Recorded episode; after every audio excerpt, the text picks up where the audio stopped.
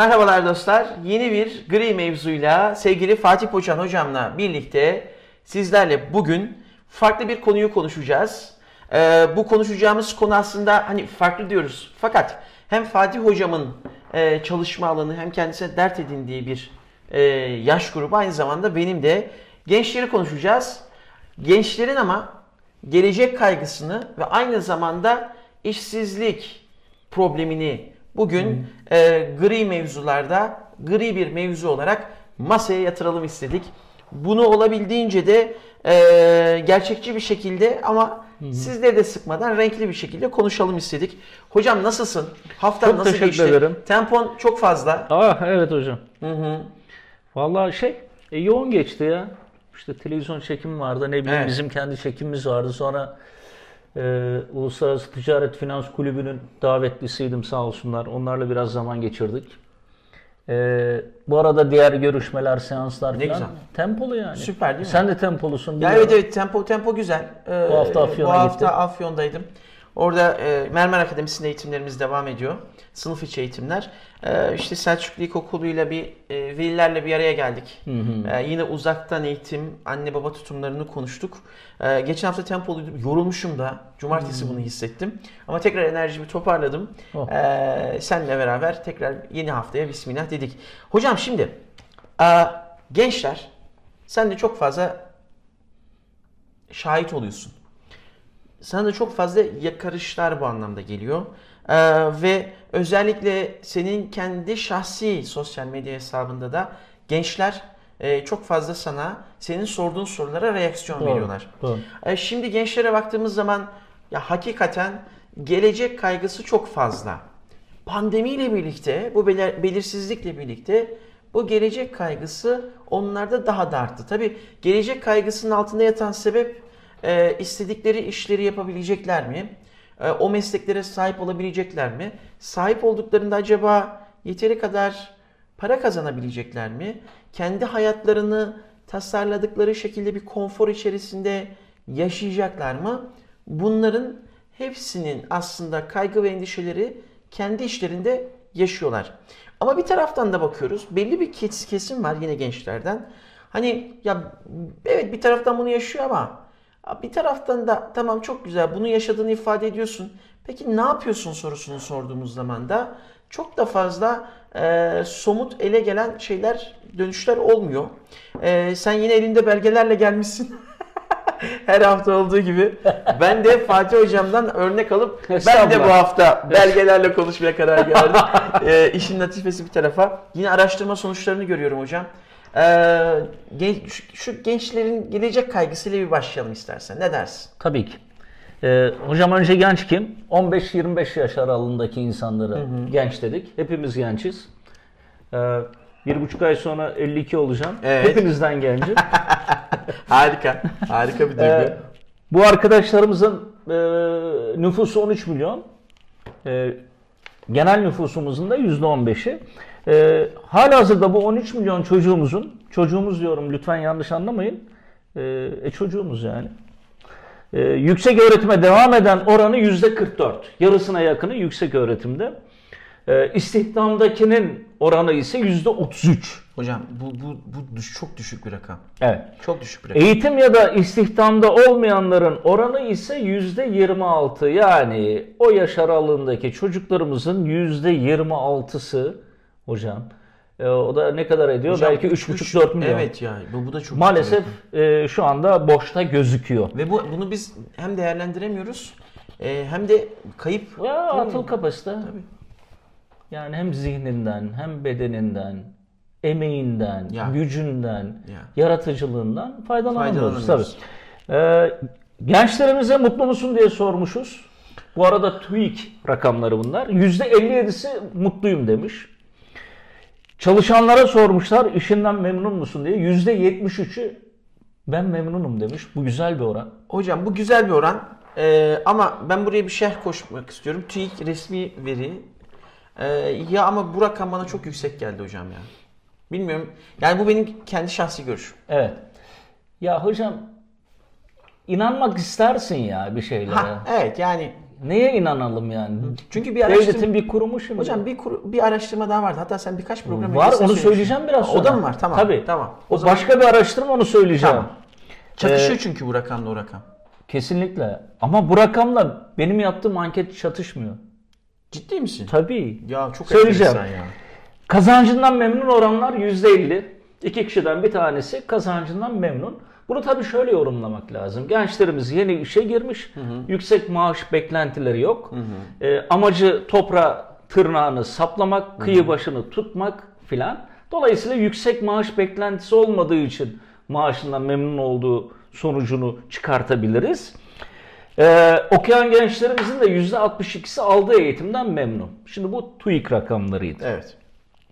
2014'te Türkiye'de yapılan bağımsız bir araştırmaya göre çalışanların %84'ü işinden memnun değil. Ha. Ama şimdi nasıl bir ayrım yapacağız peki? Hani Ee, burada mutlu %73 ama memnun değil %87. Hocam ben şunu şöyle e, yorumlayabilirim. Bunu sosyologlar tabii ki daha iyi yorumlayacaktır ama yüksek iş beklentisi içindeki genç herhangi bir şekilde bir işe yerleştirildiği zaman kendini mutlu hissediyor. Ama zaman içinde yaş aldıkça bu gencin mutluluğu devam etmediği gibi terse düşüyor. Ha. Örnek olarak e, genç mezun oldu üniversiteden, iş arıyordu. Bu arada e, işsizlik oranlarını biliyor. E, çevresindeki insanların işe giremediğini biliyor. Derken mezun olduktan 3 ay sonra işe girdi. Örnek olarak asgari ücretten de %20, %25 fazla rakamlara. Bu onu çok mutlu edecektir. Ama aynı genç 2 yıl sonra o mutluluğu devam ettiremeyebilir. Bunu böyle yorumlayabilirim. Tamam, tamam. Şimdi biliyorsun e, dün takipçilerime sordum ben. Dostlar işlerinizden memnun musunuz diye. Oraya da çok enteresan cevaplar geldi. %83'ü memnunum dedi. Yani TÜİK'in rakamlarını destekliyor hatta ötesine geçiyor. Tabi burada bunu da söylemek lazım. Yani gerek senin benim gerekse gri mevzuların takipçileri biraz rafine. Evet. Bunu evet, kitap okuma oranlarında da görmüştük. Türkiye gerçeğiyle çok çok farklı. E, Dolayısıyla farklı bir takipçi kitlemiz var. Biraz da e, bu farklılığı orada aramak lazım belki. E, ben yine arkadaşlara sordum. Çalıştığınız iş yerinde sizin için önemli olan şey nedir? O cevap benim çok hoşuma gitti. Değil mi? Hocam. çok, anlamlı. Çok çok, acayip. anlamlı. %78'i takipçilerimin değer görmek ve takdir edilmek dedi. %78. Ee, %12'si maaşın yüksek olması dedi. Önemli benim için dedi. %7'si de maaşını zamanında almayı önemsedi. Şimdi buradan şöyle bir şey çıkıyor o zaman hocam. Yaklaşık %20'lik bir rakam o maaşla motive olurken geri kalan büyük bir çoğunluk yaklaşık %80'lik çoğunluk ise değer görmeyi ön planda bırakıyor. Doğru. Biz burada bir de şunun sağlamasını da yapıyoruz o zaman. Ee, Z kuşağını konuşurken ne demiştik? Ya bu insan, bu çocukları, bu gençleri şeyle parayla motive edemeyeceksiniz. Bunların bu hayattan beklentisi ve gerçekleştirmek istedikleri şeyler çok bambaşka.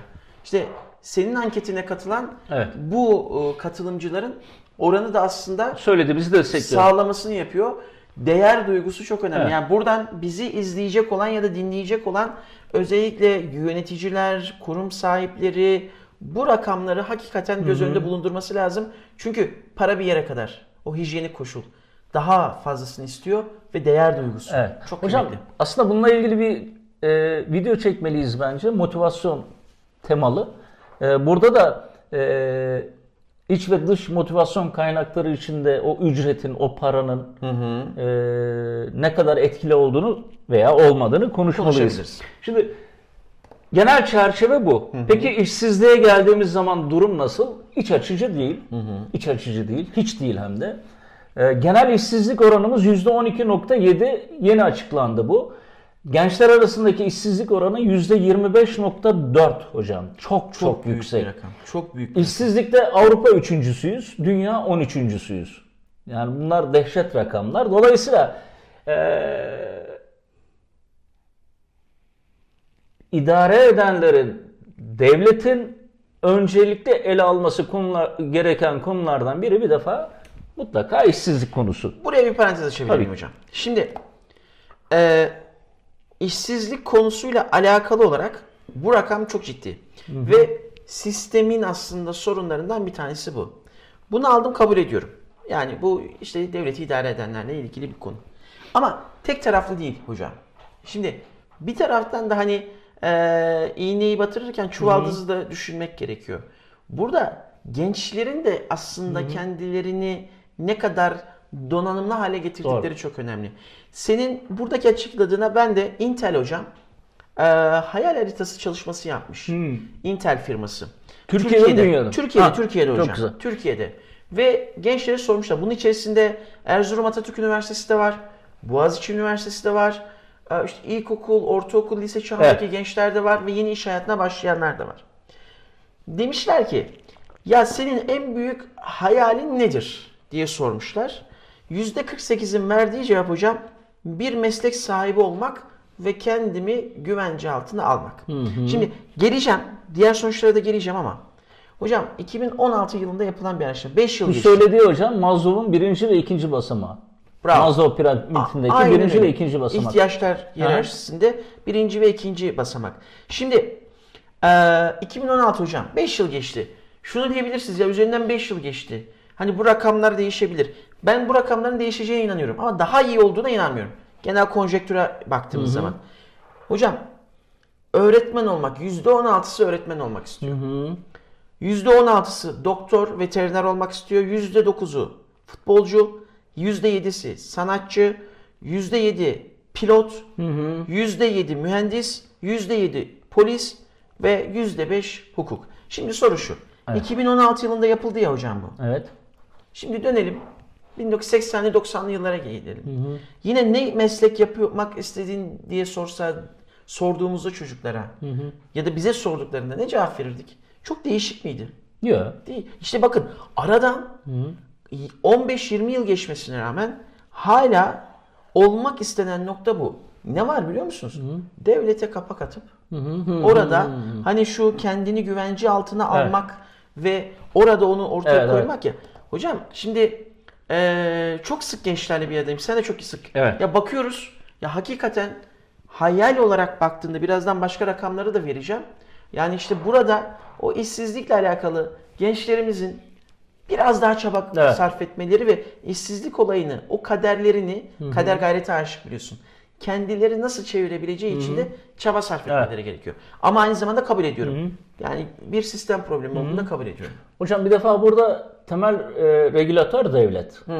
Dolayısıyla e, işvereni de, iş göreni de, iş ihti- ihtiyacını da belirleyen, regüle eden, yol veren, kısıt koyan devlet. İmkanları oluşturan veya imkanların önüne bariyer koyan devlet. Dolayısıyla burada temel moderatör devlet. Devlete burada büyük Kesinlikle. görev düşüyor. Kesinlikle. Ee, bu konuda daha fazla bir şey şurada söylemek mümkün değil. Bu Evet. bir şey Tabii, tabii. küresel problem Tabii, yani. tabii tabii tabii. Burada ikinci sözüm işverenlere. Bir defa işverenlere özellikle şunu söylemeden edemem. Liyakate önem verin. Liyakat son derece önemli.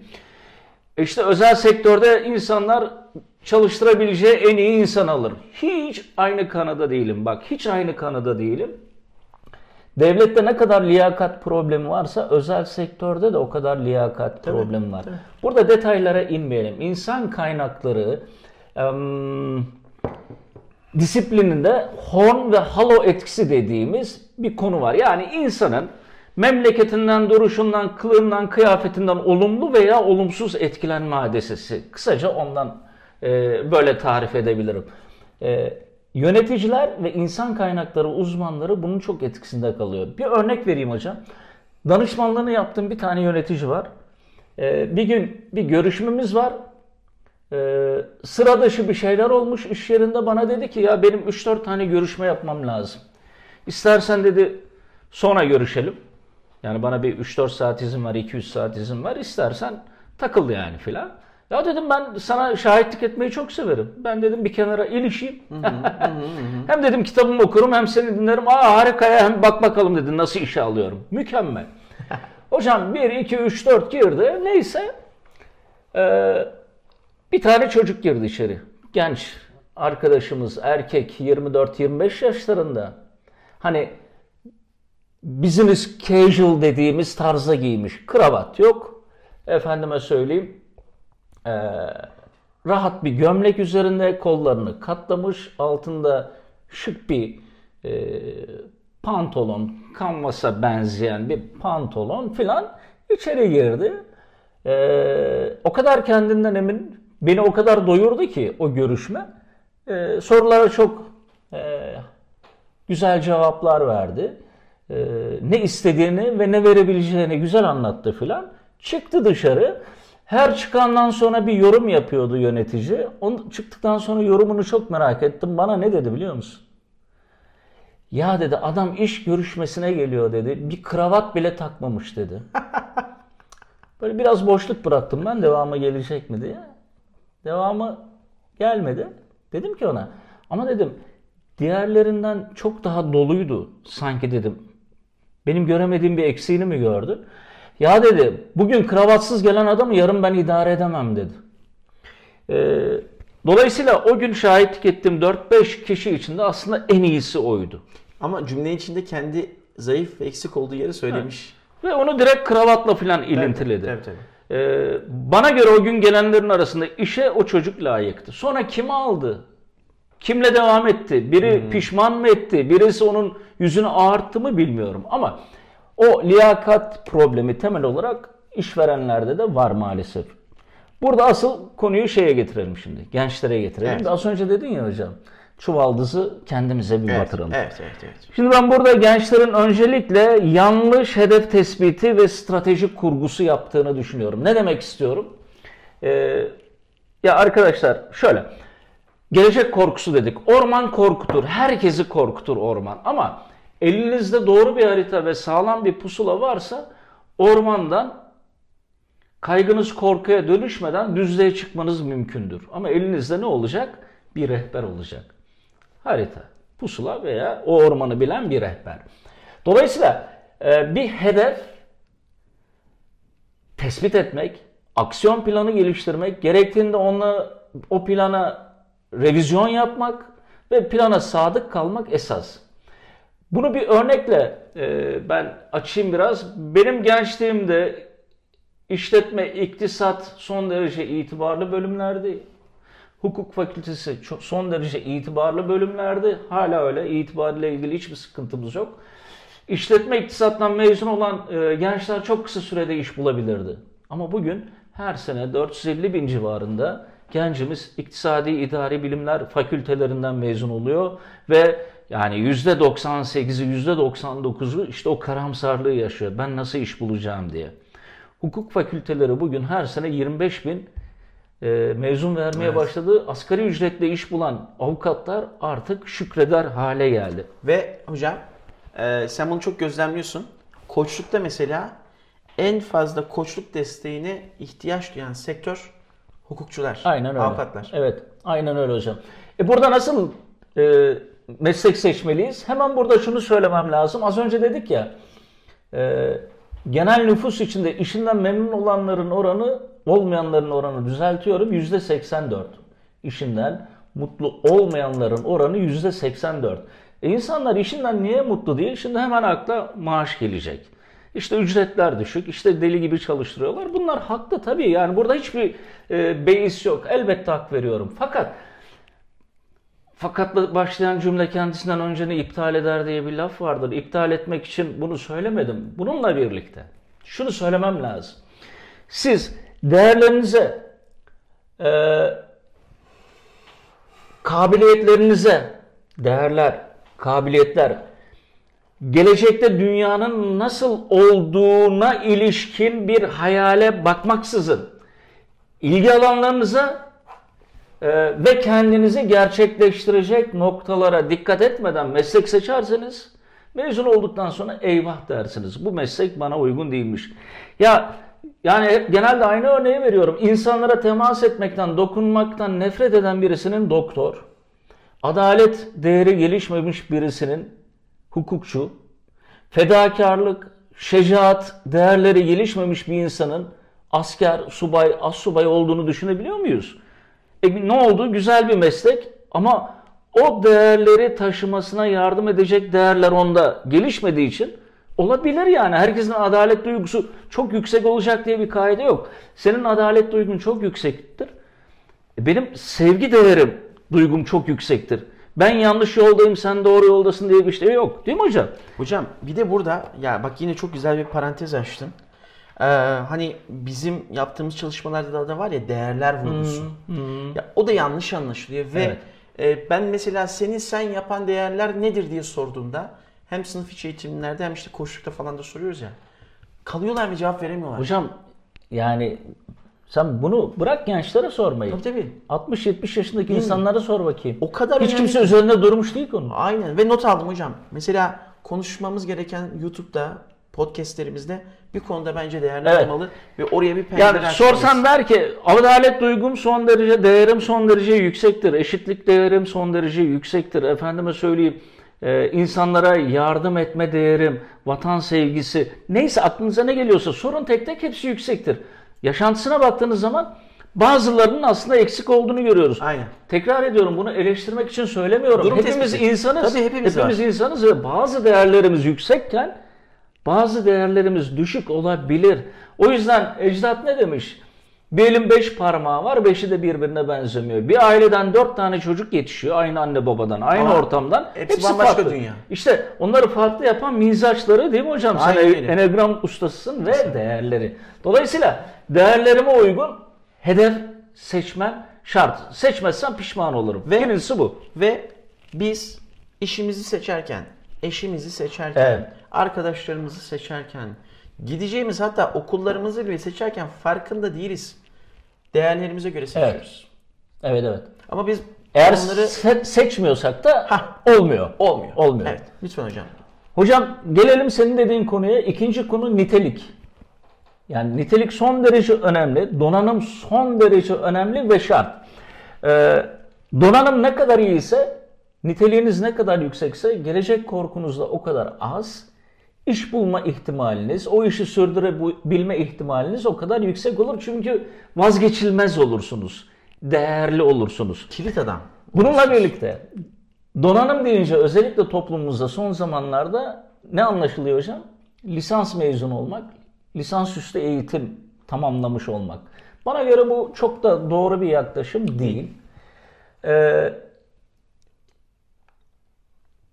lisans mezunu olduğunuz zaman lisans mezunu birisinin yapması gereken işleri bulmaya çalışırsınız ve oradan kabul görmeye gayret edersiniz. Oysa bugün tüm sektörlerde nitelikli ara eleman sıkıntısı son derece yüksek. Yani bugün e, işveren şunu bekliyor. Nitelikli bir tane IT teknisyeni gelsin. Nitelikli donanımlı bir tane sağlık teknikeri gelsin. Ben ona parayı vereceğim ya. Yeter ki bu makineyi kullansın. Yeter ki bu tesisatı çeksin diyor. Bununla birlikte hepimiz bir şey e, hevesine başladık. Mas- masa. Ee, tabii Yönetim. ya, ya hocam şimdi ben işte gençlere soruyordum hayalin ne ya e, hocam müdürüm işte bir 5000 liralık iş bir masa bir telefon bir de araba olursa ha, harika olur sonra ya bunların hepsi olsun keşke daha iyisi Evet, olsun da evet. ya ne yapmayı planlıyorsun hani gelecek planımız bu mu masa telefon araba Nereye hizmet ediyor değil mi bu isteklerin? evet. ee, hocam şimdi çok CV gördüm. CV'de diyor ki İngilizce bilgisi orta derece, İngilizce bilgisi çok iyi. C, C++ veya C1, C2 gibi C bu arada en üst derece. Şimdi o insanları çağırıp konuştuğunuz zaman kapalı çarşıdaki bir satışçı kadar Mevlana Caddesi'ndeki bir tezgahtar kadar İngilizcelerin olmadığını görüyorsunuz. Ee, mezun olduğu okula bakıyorsunuz. %100 İngilizce programından mezun olduğunu görüyorsunuz. Dolayısıyla burada e, niteliği yükseltmek, donanımı yükseltmek lazım. Eğitim tek başına buna yetmiyor. Evet. Beraberinde yetkinlik lazım hocam. Şimdi yetkinlik deyince ne geliyor akla? Hemen birkaç tanesini okuyayım. Şuraya not almıştım. Sonuç odaklılık, planlama ve önceliklendirme, stratejiyi eyleme dönüştürebilme, problem çözme, etki ve ikna yeteneği, etkili ekip yönetimi gelişimi, mevcut durumu sorgulama gibi belki de üzerinde daha önce çok durmadığımız, belki de çok kafa yormadığımız şeyler çıkıyor ortaya. Şimdi 450 bin tane mezun dedik İİBF'den. E buyurun işte yavaş yavaş sıyrılmaya başladı. Niye? Çünkü bir tanesi kapalı çarşıdaki tezgahtar kadar İngilizce konuşuyor. Öbürü sorgulama yeteneğinin, yaratıcılık yeteneğinin, efendime söyleyeyim problemin parçası olmak yerine çözüm odaklı olma yetkinliğini o iş görüşmesinde hissettirdi karşıya. Ayrıştı oradan. Ee, bir hatamız var. Hata çok hatadan gidiyoruz kusura bakmayın. Dedik ya iğneyi kendimize batıracağız. Üniversite mezunu olmak bir işi garanti etmiyor. Bizim Hele artık şu dönemde. bizim heves ve arzumuz o. Çocuk üniversiteyi bitirdi, hemen iş bulmalı. Yani dünyanın hiçbir yerinde öyle bir şey yok ki. Dünyanın hiçbir yerinde yok. Maalesef. Ee, hatta öyle bir noktaya geldik ki artık yani gelişmekte olan ülkeler de e, nitelik ve bilgi de bir yerde yetersiz kalıyor. Yani sizin yaratıcılığınız, sizin üreticiliğiniz daha çok ön plana çıkıyor. Hal böyleyken e, üniversiteyi bitirdik, her şey bitti diye bir şey yok. İlim Çin'de de olsa gidin arayın. Beşikten mezara kadar ilim tahsil edin düsturları önümüzdeyken Hayat bu öğrenci olmak. üniversite bitti hadi iş bulalım dalalım. Öyle bir şey yok yani. Üniversite sadece sizin artık yetkin bir insan olarak öğrenim maceranızın yeni başladığına işaret eden bir diploma veriyor size. Evet. Oraya bir ek daha yapayım hocam ben. Şimdi 200 üniversite oldu. Türkiye'de 200 tane üniversite var. Ve e, artık biraz önce ifade ettiğim gibi hocam. Üniversiteye girmek, bir üniversite öğrencisi olmak e, ya bir mesele değil. Evet. Yani önemli olan ne biliyor musunuz? O üniversiteye girdikten sonra artık üniversite mesela 200 tane üniversite var hocam. Ee, kaç tane üniversite ilk 10 diye ya 10 tane üniversite saysak emin ol hani geri kalan 190 tane bu arada yanlış anlaşılmasın. Şey e, üniversiteleri böyle çok fazla kötülemek gibi bir amacım yok. Ama bir de gerçekçi de davranmamız gerekiyor. Ee, 10 tanesini biz sayabiliriz. Böyle en başa koyabiliriz. Orada kriterler bellidir. Geri kalan noktalarda üniversite özellikle gençlerin özgürleşmesini, dünyasını genişletmesini sağlayan en önemli araçlar. Ama üniversite tek başına yeterli değil. Orada da yine hani benim en başta söylediğim konu var ya. Gencin oraya gittiğinde o 4 yıllık süre içerisinde ya da okuduğu süre içerisinde ne yaptı? Kendine ne kattı? Evet. Hocam şimdi ben bundan 3 yıl önce e, şimdi biz LinkedIn'i kullanıyoruz değil mi? Aktif olarak kullanıyoruz.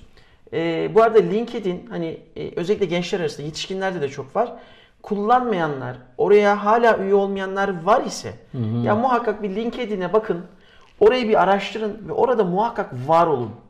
Şimdi ben son zamanlarda e, çok fazla üniversite öğrencisinin, yeni mezunun bu mecrada olup bir şeyler ürettiğini ve ben buradayım dediğini görüyorum.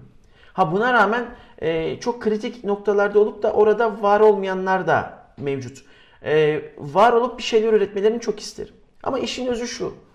O süre içerisinde öğrencinin kendine ne kattığı. Çünkü hiç kimse arkadaşlar hiç kimse yani şöyle söyleyeyim ben size 100 insandan 99'u ağzına gümüş kaşıkla kimse gelip bir şey vermeyecek. Vermiyor bu hayatta. Yüzde o birlik vardır. Ama geri kalan 99 kendi mücadelenle, kendi azminle, kendine kattıklarınla artık e, ya farklılaş ya öl diye bir slogan var ya hocam. Alanında ne kadar fark oluşturuyorsan o kilit adam olma, tercih edilebilir Evet. olma noktasına geliniyor. Ve mesela üniversiteden mezun olduğunda ya eğer küçümsediğim için söylemiyorum her meslek kutsal. Her meslek kutsal. Ama devletin memur ihtiyacı yeteri düzeyde belli başlı alanlarda asıl sağlık alanında mesela mesela eğitim alanında ihtiyaçlar çok fazla ama herkes şu anda bir devlete kapak atıp memur olma düşüncesi içerisinde devlette memur olunabilecek sayı bellidir. Dediğin gibi ara elemana çok ihtiyaç var. girişimci ruhumuzun daha da gelişmesine, üretmeye çok ihtiyacımız var. O yüzden bunların hepsinin kapısını açacak en temel nokta sen üniversitedeyken ya da üniversiteye hazırlanıyorken kendine uygun, severek yapabileceğin şu yüzde 87, mutsuz olan yüzde 87'nin arasına girmemek için hangi artı özelliklerini kendin alıyorsun ve heybeni nelerle dolduruyorsun? Şimdi bunu izleyip yorumlar gelebilir belki. Belki bana da kızabilirler. Ama çok görüyoruz hocam. e, zaman öldürüyorum diyen üniversite gençlerini ve kararsız olan, e, hiçbir hedefi ya da amacı olmayan e, gençleri de çok fazla görüyoruz. Ama bir taraftan da bir şeyler yapmak için çabalayanları da görüyoruz. O yüzden bu üniversite çağını özellikle sonraki aşamalara hazırlanabilmek için hakikaten katma değerli oluşturabilmek lazım. Kendi adıma en büyük utancım ne biliyor musun Fatih Hocam? Bunu buradan tüm kozmosa, dünyaya da açıklamak istiyorum. 86 Daha da, milyon bizi izliyor. Aynen daha da kendimden utanmak için. Hocam ben süper lise mezunuyum. Bizim dönemimizde süper lisenin özelliği şuydu. Bir yıl hazırlık okuyorsunuz, İngilizce okuyorsunuz. O yüzden süper liseye gittim. Süper liseye giderken Tömer diye bir dil kursu vardı. Kaçıncı kura kadar devam Reklam etti. vermeyelim hocam. Aa, Intel'de dedim hocam. Şimdi bu arada kıymetini bilsinler. Tömer zaten kapandı. Intel'in ben özellikle ismini geçtim. Şimdi kıyak geçiyoruz. Yarın bir gün Gör burayı. Evet, daha farklı olabilir. Ee, yani bir İngilizce aldık. Hani biz İngilizce ama okulda bize konuşmamamız için öğretiyorlar ya. O da ayrı bir mevzu. Onu da konuşuyoruz. Ee, hocam İngilizce ben konuşamıyorum. Ve ben İngilizce hani diyorlar ya ya konuşamıyor anlıyorum ama konuşamıyor. Hocam benim en büyük eksikliğim. Türkiye ya dünyada yüzde birlik bir kısım içerisinde. Evet. Ve ben e, kendi alanımda daha gelişebilmem için yüzde 99'luk o kaynağı maalesef kendimi kapatmışım. Arkadaşlar, genç arkadaşlarım 40 yaşına az bir sürem var. Ha şu anda bir şeylerin çabası içerisindeyim. Ama kendime dair en büyük duyduğum utanç hakikaten o yabancı dili öğrenememek, üzerine düşememek. Nankör bir dil çünkü. O yüzden lütfen çok kulağınıza geliyor. Yabancı dil, yabancı dil, Evet. yabancı dil. Artık bu çok geldiği için sıkıldığınızı da biliyorum ama hakikaten özellikle iş hayatına başlama sürecinde, başlangıcında ve sonrasında hele bir de iz bırakan işlere imza atmak istiyorsanız o yabancı dilinizi bu güzel yaşlarınızda kesinlikle halletmenin yolu. Yabancı dil niye önemli hocam? Hocam yabancı dil şimdi güçlü bir soru. Evet. Kendi bence sebebini söyleyeyim. Neden önemli olduğunu. Ee, tüm dünyayı anlayabilmek, kendini ifade edebilmek benim açımdan da kaynaklardan faydalanabilmek. Yani yabancı bir kitap ben bir dünya kaynak var beslenemiyorum. Makalelerden beslenemiyorum. YouTube'a bir video açtığı zaman geçenlerde bir dostum, eğitmen dostum bana bir şey gönderdi hocam. Dedi ki sana dedi harika bir şey gönderiyorum. Onu dedi lütfen izle. Çok işine yarayacak. Ben nasıl heyecanla YouTube'u açtım. Hocam karşımda Hi my friends. Ya. Ve şey diyor. Altyazıyı açtım. Altyazıda da şey var. Çince. Ve hocam bir anda yine kötü oldum. Çöktüm diyorsun. Yani- Arkadaşlar konu şu bakın. Ee, maalesef biz bilim üretmeyi, disipline sahip olmayı, disiplin derken burada fonksiyon alanından bahsediyorum, bilimden bahsediyorum. 1300 yıllarda, 1400 yıllarda bırakmışız. Ense yapmışız ondan sonra. Bugün bilimi üretenler doğal olarak kendi ana dilinde ve de özellikle maalesef beynelmilel lisan olan İngilizce'de İngilizce. üretiyor. Üretiyor. Hal böyleyken senin en temel, en yeni, en yaratıcı disipline, bilgiye, kaynağa ulaşabilmen için o lisanı bilmen lazım. Aynen. Konu bu. Yoksa kötü tercümelerle, 5 yıl sonra yapılmış tercümelerle kulaktan kulağa, kulaktan kulağa herkesin kendi meşrebine göre anlayıp anlattığı şeylere göre yaşarsın. Keşke bilimi biz üretsek de insanlar Türkçe öğrenmek zorunda kalsa. Ama durum böyle değil. İngilizce bu yüzden önemli. Yoksa İngilizce öğrenelim, yabancı dil öğre ya e, yani bakın bugün e, Çin bilim üretmeye başladı. Kore bilim üretmeye başladı.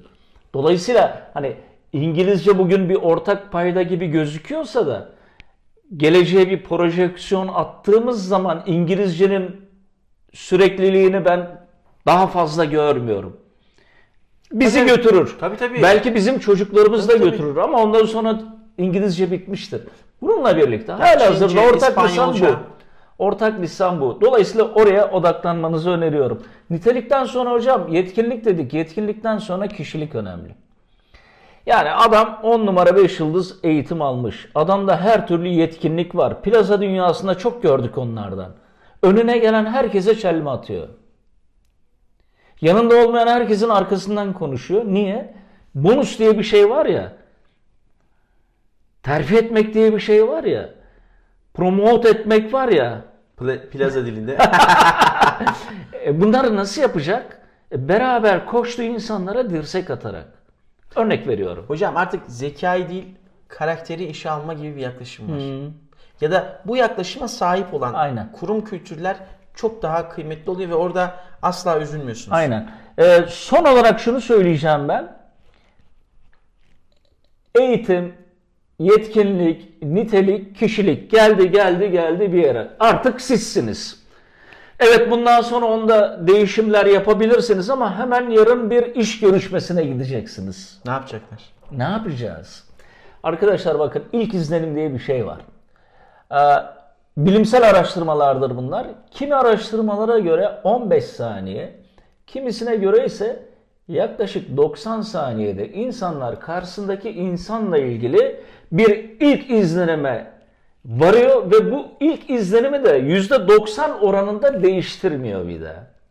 Hal böyleyken sizin o iş görüşmesindeki o ilk dakikanız ve ilk 5 dakikanız son derece önemli. Son derece önemli. Kendinizi ifade edebilmeniz için size bahşedilmiş bir 5 dakikadan bahsediyoruz. Nasıl kısa görünüyor ama aslında ne kadar kıymetli bir zaman dilimi değil mi hocam? E tabii Ve ki. Ne kadar uzun. E tabii ki. Ha bu şey. hakkaniyetli mi? Değil tabii ki. Yani ben işveren olarak birisi hakkında karar vereceğim.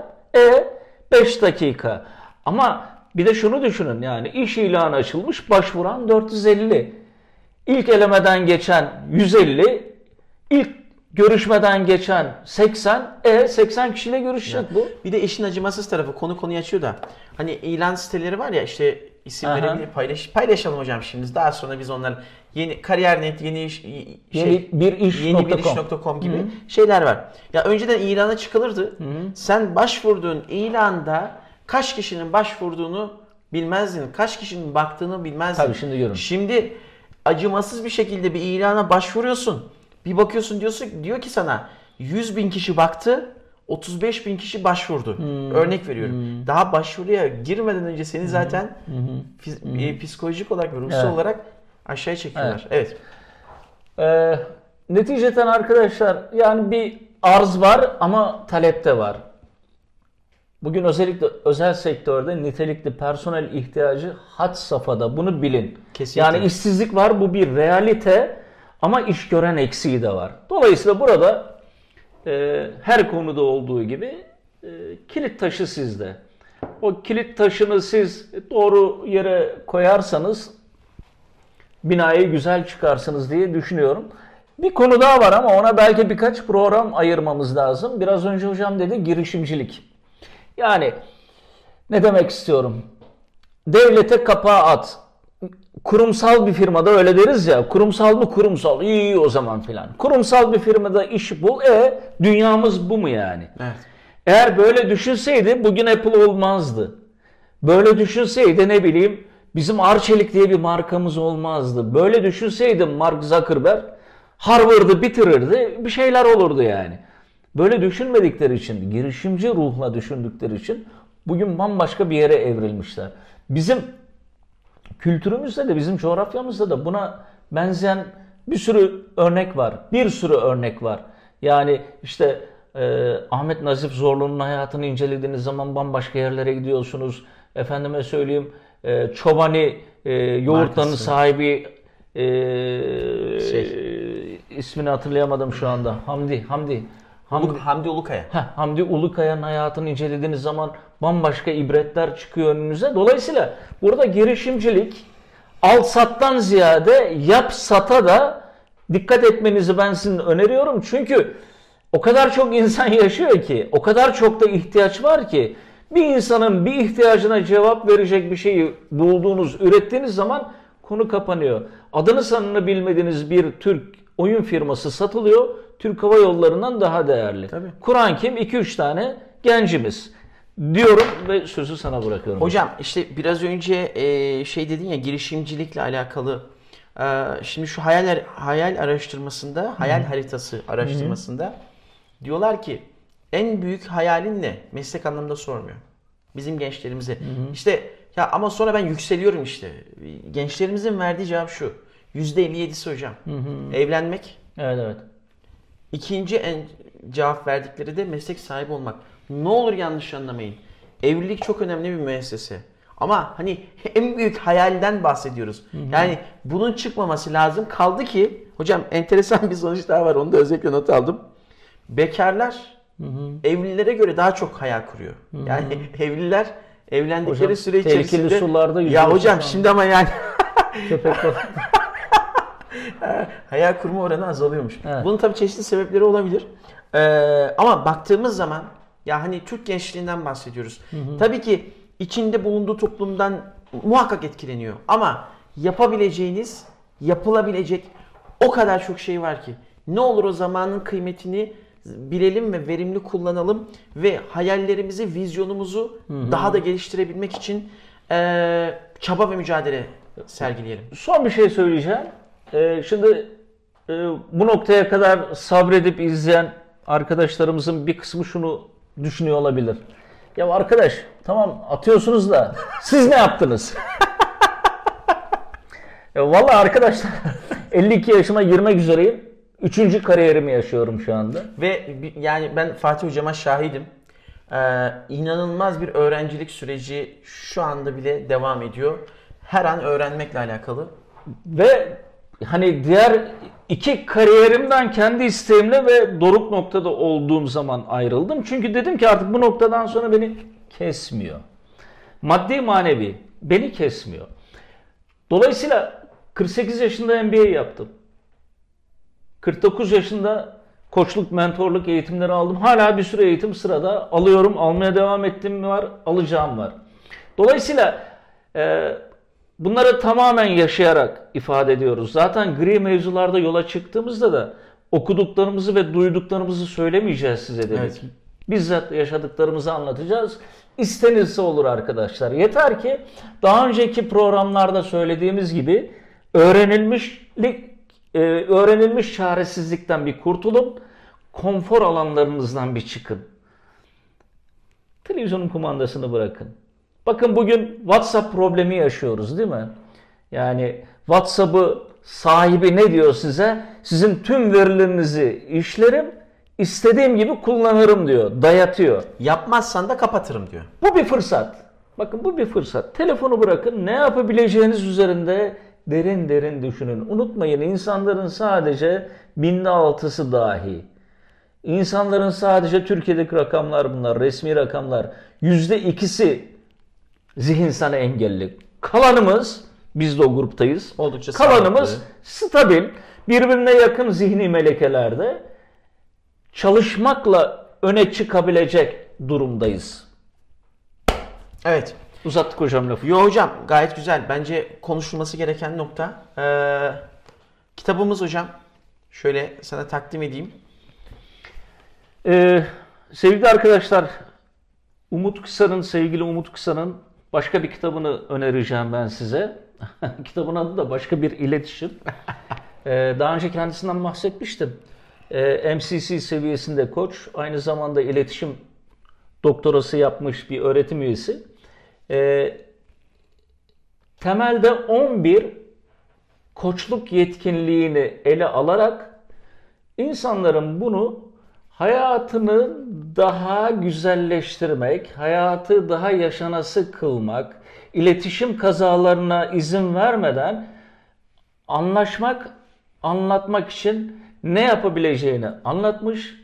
Ee, çok da akıcı, güzel bir üslubu var. Anlaşılması kolay ama çok derin e, bilgiler veriyor. Keyifli okumalar tavsiye ediyorum.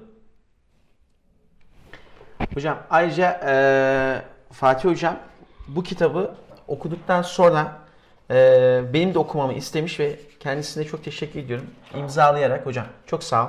Hocam bu benim Ee, okuduğum kitap değil ama. Bu değil mi? Hayır hocam. Bu Aa. sana özel. Hayır hayır bu kitap değil. Sen okuduktan sonra bana. Tabii tabii tabii. canım tabii, ya tabii, okuduğum tabii, kitap tabii. değil. Bu, bu bana özel. Evet. O yüzden e, hocam çok teşekkür ediyorum. Estağfurullah Ben de hocam. e, Güzel okumalar, hemen keyifli hemen bu okumalar. programdan sonra ilk fırsatta heyecanla İnşallah. okumaya başlayacağım. Çok teşekkür ediyorum.